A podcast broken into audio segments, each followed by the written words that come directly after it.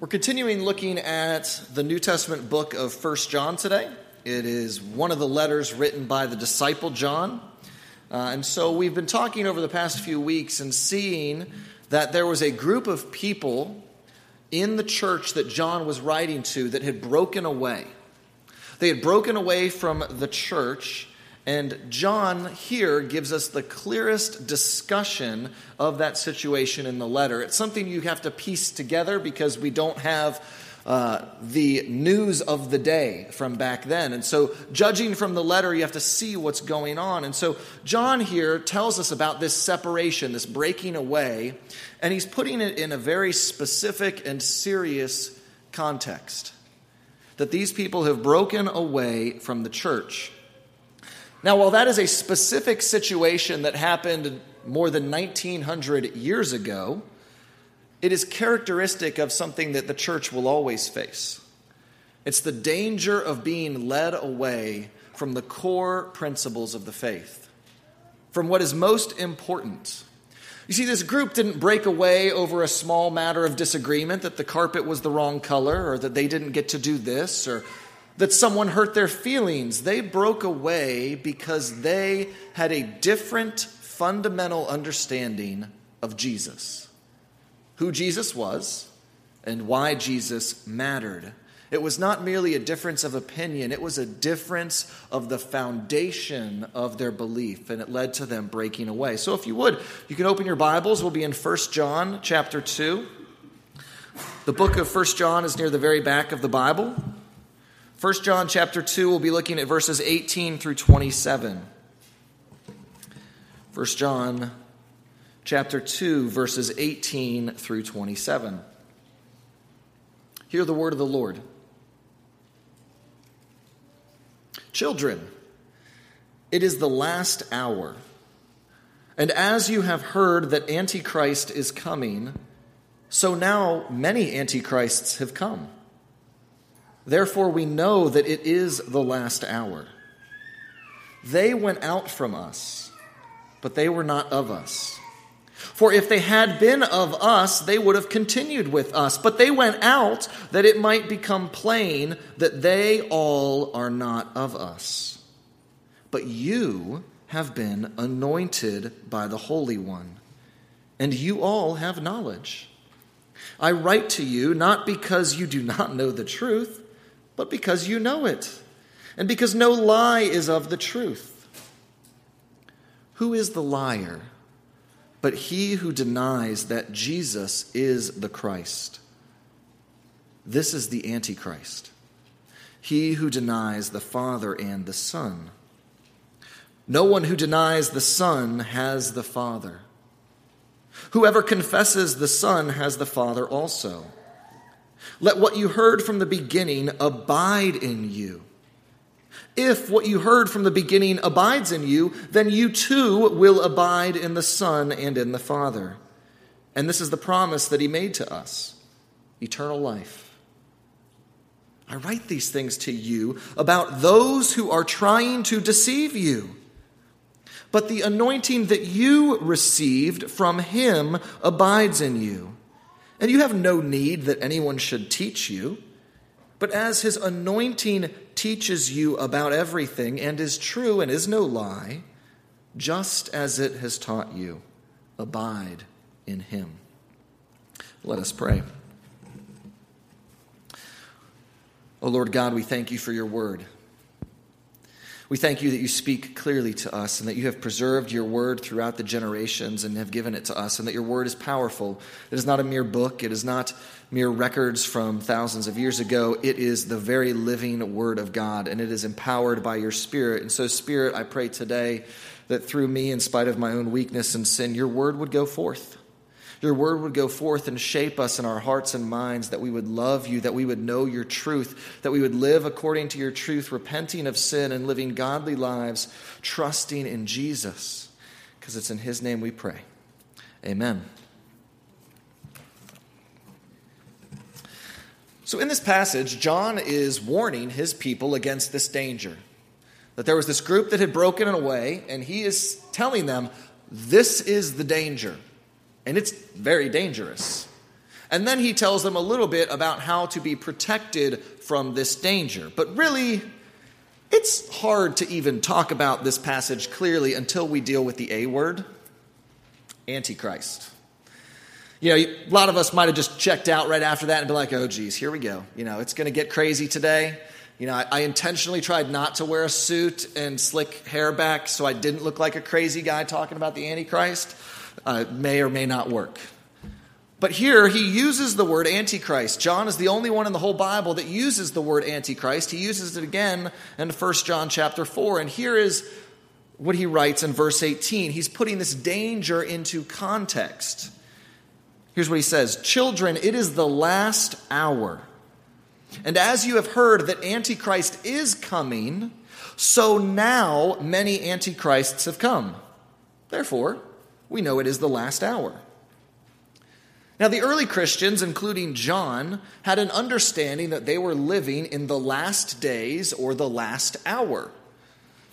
And to us, living some 1900 years later, we kind of look at them and be like, isn't that special?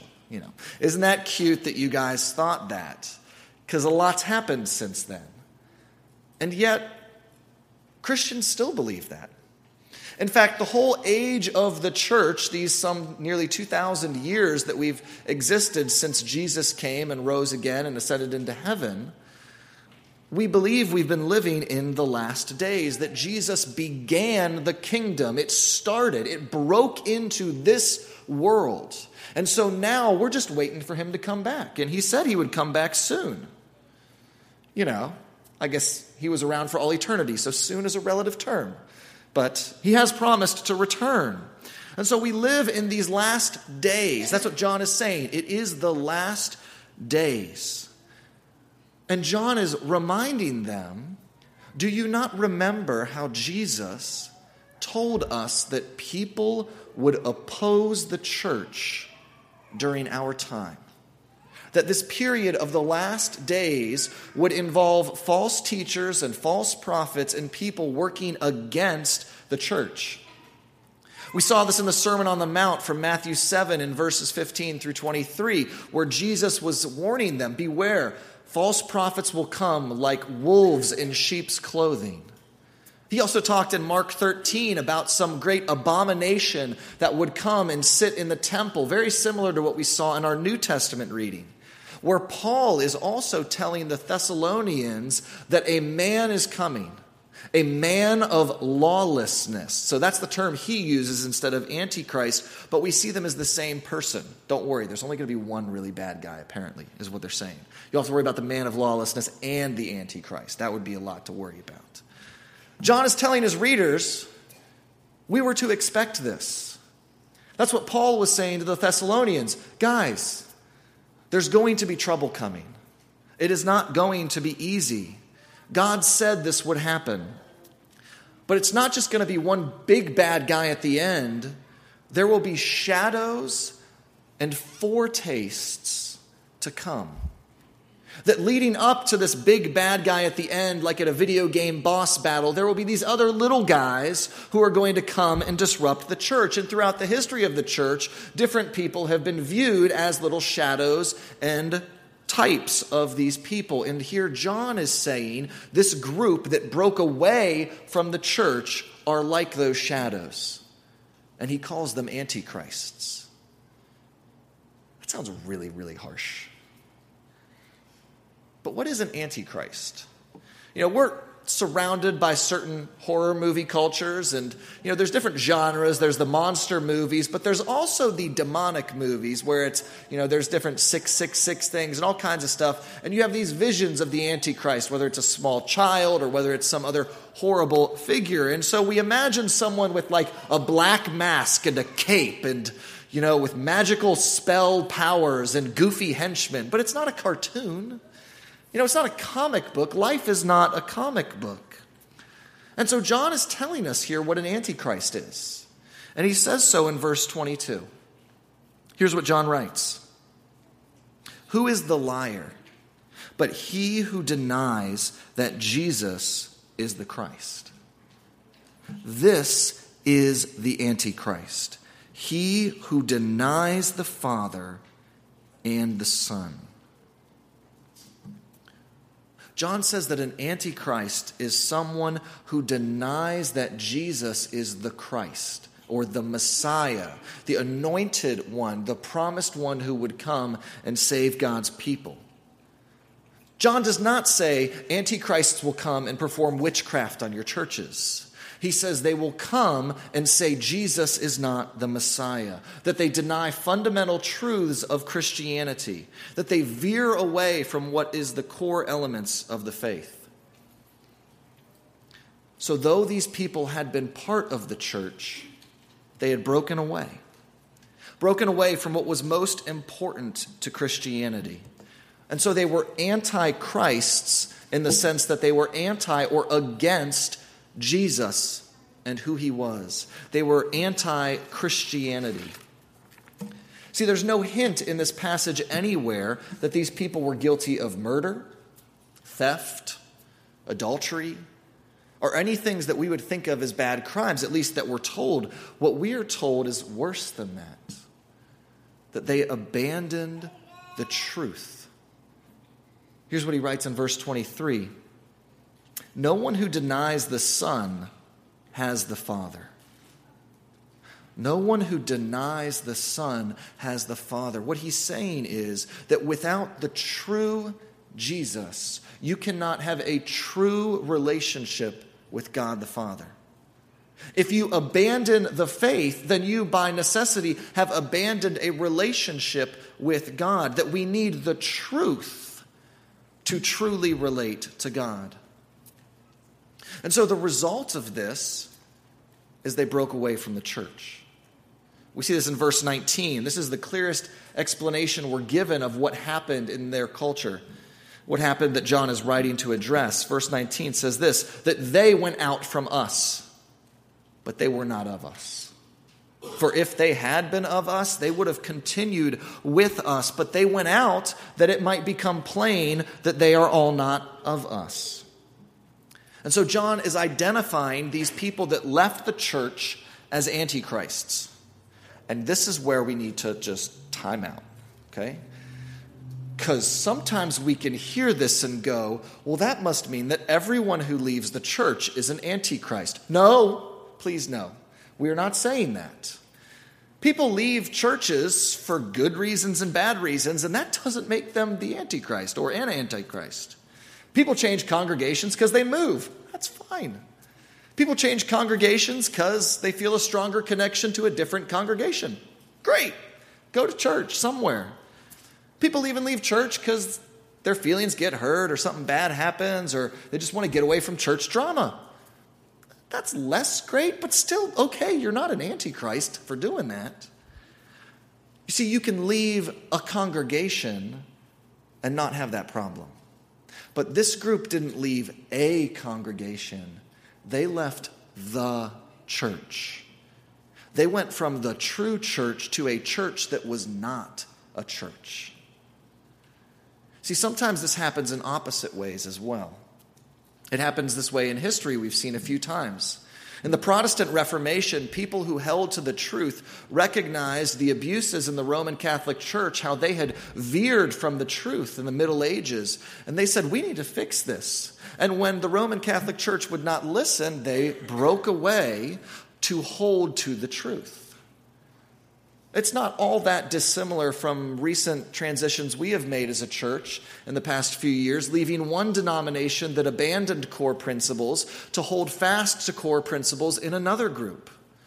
So again, breaking away from a church does not necessarily make someone an antichrist. You can leave a church and be fine. But when you leave the church, there's a problem. See, this breakaway group didn't just leave, though. Leaving was only part of the problem. They actively sought to lead other people away from the church as well. We see this in verse 26. Here's what John writes. I write these things to you about those who are trying to deceive you. It's an active effort of deception. That they're not content to be like, I don't like your church anymore. I'm going over here. and then just leave them be.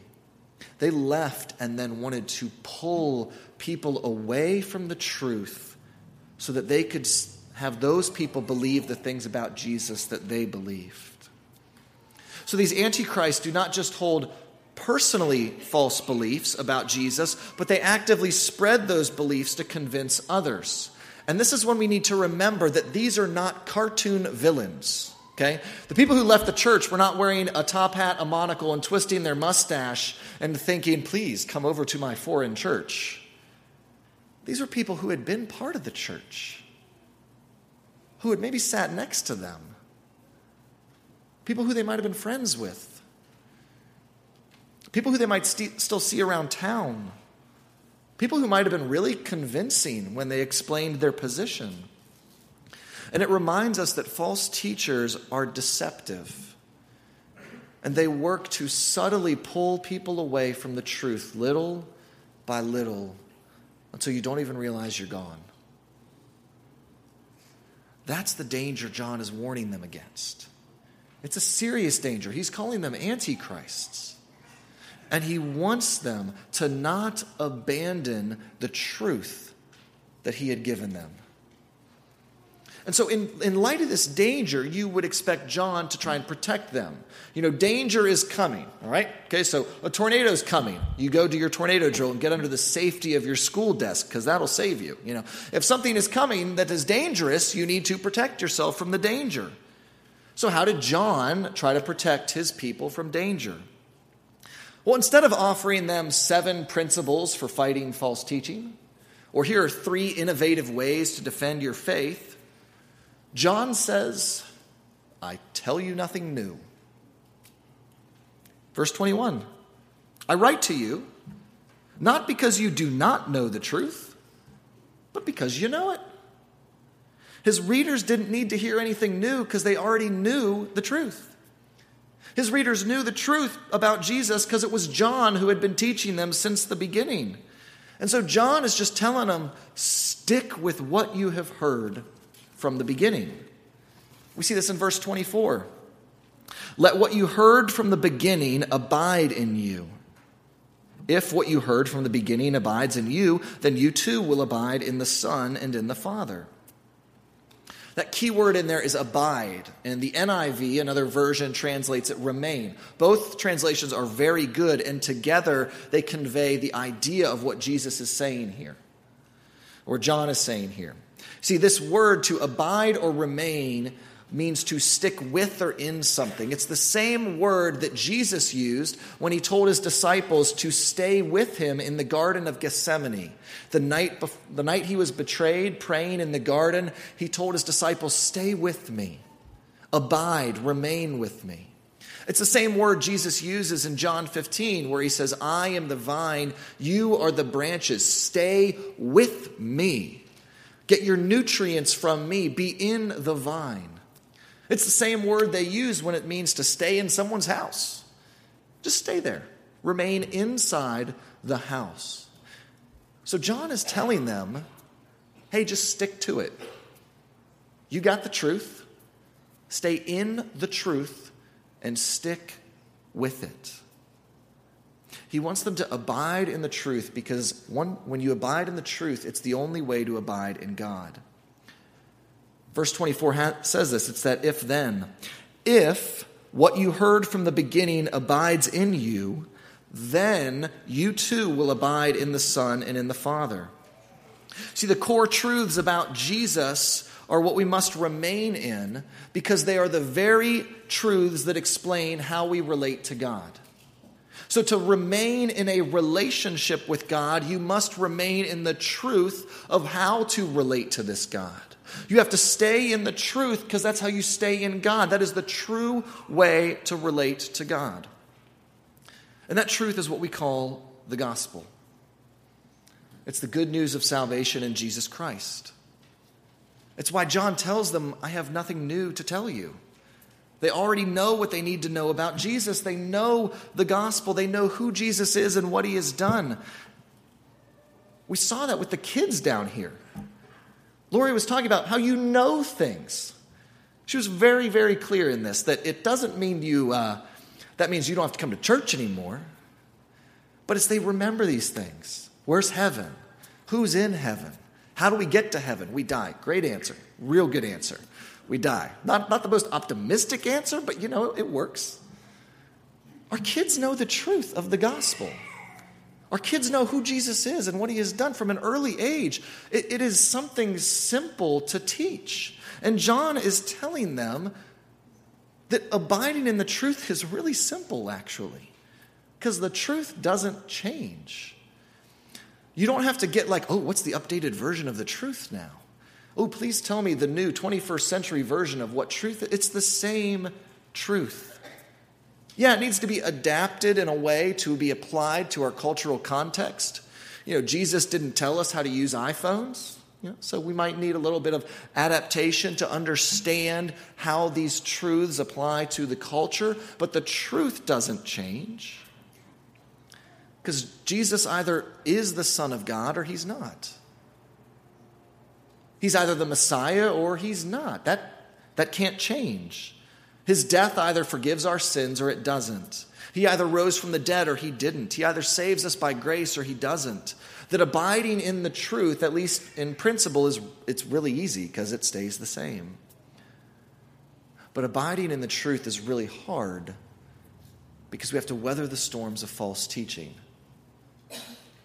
That what we heard from Scripture is that throughout these last days, teachers will come and try to lead us from the truth, try to push us off from the truth, try to lure us away from the truth, trying to get us to just take one step to the side and hoping that builds momentum to get us going further. And we can understand this because sometimes we get antsy. A lot of us get antsy. We've been doing this thing, you know, the same thing for so long, and it kind of gets to the point where you're like, why don't we try just something new? Maybe we need a new hairstyle. Or we just need to freshen up this room a little bit. Or we need just new shoes. We just need something new. And we can get antsy with the old. And so sometimes we just see the gospel as old, and we're like, well, I'm just going to set it down. I'm not going to throw it away. I'm just going to set it down, and I'm going to pick up something new and just give it a try and just see. And it seems like that's what this breakaway group did a little bit. That the word anointing is used here. And it seems that this breakaway group focused on some kind of outer anointing, probably their baptism. And so that in their baptism, they felt that they became like Jesus and that they could relate to God like Jesus instead of through Jesus. That they could relate to God like Jesus instead of through Jesus. That somehow at their baptism they were anointed and became holy and different, and now that gave them the relationship with God. Now, baptism's a big deal, but baptism doesn't do that. Jesus does that. And yet, we can look at them and think they're a little silly, but we can fall into the same kinds of traps. We can make the mistake of thinking maybe Jesus is less important now than he was before. And maybe we'll just focus on some of these newer, different things instead of just Jesus alone. After all, we're getting a little antsy. And so maybe we move from Jesus to Christian disciplines. And we really focus on our prayer life and our Bible reading, and maybe we're even fasting. We're that focused. And we start to think that we relate to God based on our Christian disciplines instead of on Jesus. And so when we're doing well, we feel really proud and holy and good. But when we miss a day or two or 25, we despair and we lose all hope. We try this new thing thinking it's going to be better when really we're supposed to hold fast and abide in Jesus. We can't move on from Jesus. Maybe it's not Christian disciplines. Maybe we move on from focusing so much on Jesus, and now we just want to love other people. We just want to focus on the law of love, and we want to do justice for other people and seek justice in causes in our community. That's a good thing, Just like spiritual disciplines are a good thing, but if we base our relationship to God based on how well we love others and do justice in the world, that's a problem. That's moving away from relating to God through Jesus. We must continue abiding in Jesus while doing those things. But maybe we're not such big into disciplines and we're not so big into going out. Maybe we just want big brains. And so maybe we move on from Jesus to deeper theological matters. And we read more in-depth theological books discussing theological topics, like our Sunday school class on church history. That's me, sorry. And we can trick ourselves into believing that we know more about God. But knowing more about God is not the same as knowing God better. There's a difference. That we are to know God through Jesus. And yes, we can learn these things. We can love others. We can pray and read the Bible, but that's not how we relate to God primarily. It is through our salvation in Jesus Christ. Our standing is based on Jesus and not what we do. And so instead of an outer anointing, a holiness that is our own, John tells us we have another anointing, an inner anointing. He says it in verse 27, but the anointing that you received from him abides in you. In verse 20, he says, but you have been anointed by the Holy One. That this anointing is the Holy Spirit who abides in believers so that we can abide in Jesus. See, the Spirit is in us so that we remain in Jesus. The Spirit never leads us away from Jesus. The Spirit provides a constant link to Jesus. That we don't move from Jesus to the Spirit. The Spirit rather reinforces our need of the gospel. The Spirit doesn't come and teach us new things different from the Bible. The Spirit comes and assures us of the truth of the Bible. The Spirit confirms the Word of God to us, helping us to fight off false teaching. And so this is why John is saying, you have no need for anyone to teach you. It feels really weird to have that verse read after we do that Sunday school teacher appreciation. Like, you have no need for anyone to teach you. Please, don't stop teaching. Okay, we need teachers. But what he's saying here is you don't need any new teaching. That you have the Word of God. You know the truth. And you have the Spirit who assures you of the truth and confirms the truth. What more do you need to fight off false teachers? What more do you need to abide in the truth than knowing the truth and having the power in you that confirms that truth? And so John is reminding us here in this passage that we never move on from the basic principles of Christianity, but we abide in them. We remain in them. We abide in the gospel because it teaches us how we are saved and why we obey God. That we are saved in Jesus Christ, who lived the perfect life that we were called to live. And yet he died the death that we deserve for our sins. And so we are given his perfect obedience and we put our sins on him. And that he rose again from the dead to give us the hope of eternal life with God. And so now, having been saved, we obey because we love the God who first loved us. And we want to live like our Father. See, the gospel reminds us that we are acceptable not because we are holy in ourselves, not because we have anointed ourselves somehow. We are acceptable in the Anointed One, in Jesus, the Messiah. That our Holy Spirit comes because of the true Anointed One, Jesus, our King. And the Spirit testifies to us that we are anointed in a way, that we are adopted, that we can be called sons and daughters like Jesus is called son. And so our anointing calls us to remain in Jesus, to remain with him, our Lord and Savior. So as we grow as Christians, as we mature as Christians, we don't move beyond Jesus. We don't move beyond the basic principles, but we dig deeper in. We hold tighter in. We abide in such a way that we love the abode that we are abiding in, because in there is the depths of love and the depths of Jesus Christ. Christian maturity is not becoming independent from God and our salvation in Jesus. It's depending on him more. So Christians, we must abide in the truth. We must abide in the truth that Jesus is our Savior. We must recognize false teaching when we see it and repent of the ways that we have been led astray. And we must hold fast to the truth about Jesus, knowing that nothing anyone can teach us will ever pull us away from Jesus, that we will always need the gospel of grace until he comes again, hopefully soon, or until we die and we are with him in heaven, that we hold fast to the Jesus that will take us there. Amen. Let us pray. Well, Lord God, we thank you for your word. We thank you for John writing to warn us of false teachers, and we pray that you would help us to hold fast to the truth, that all teachers would be held accountable to the truth, myself included, and that we must know the truth and abide in it. Fill us with your Spirit to confirm the truth to us, that we would know it, and that we would hunger for your word and love Jesus who has saved us. It's in his name we pray. Amen.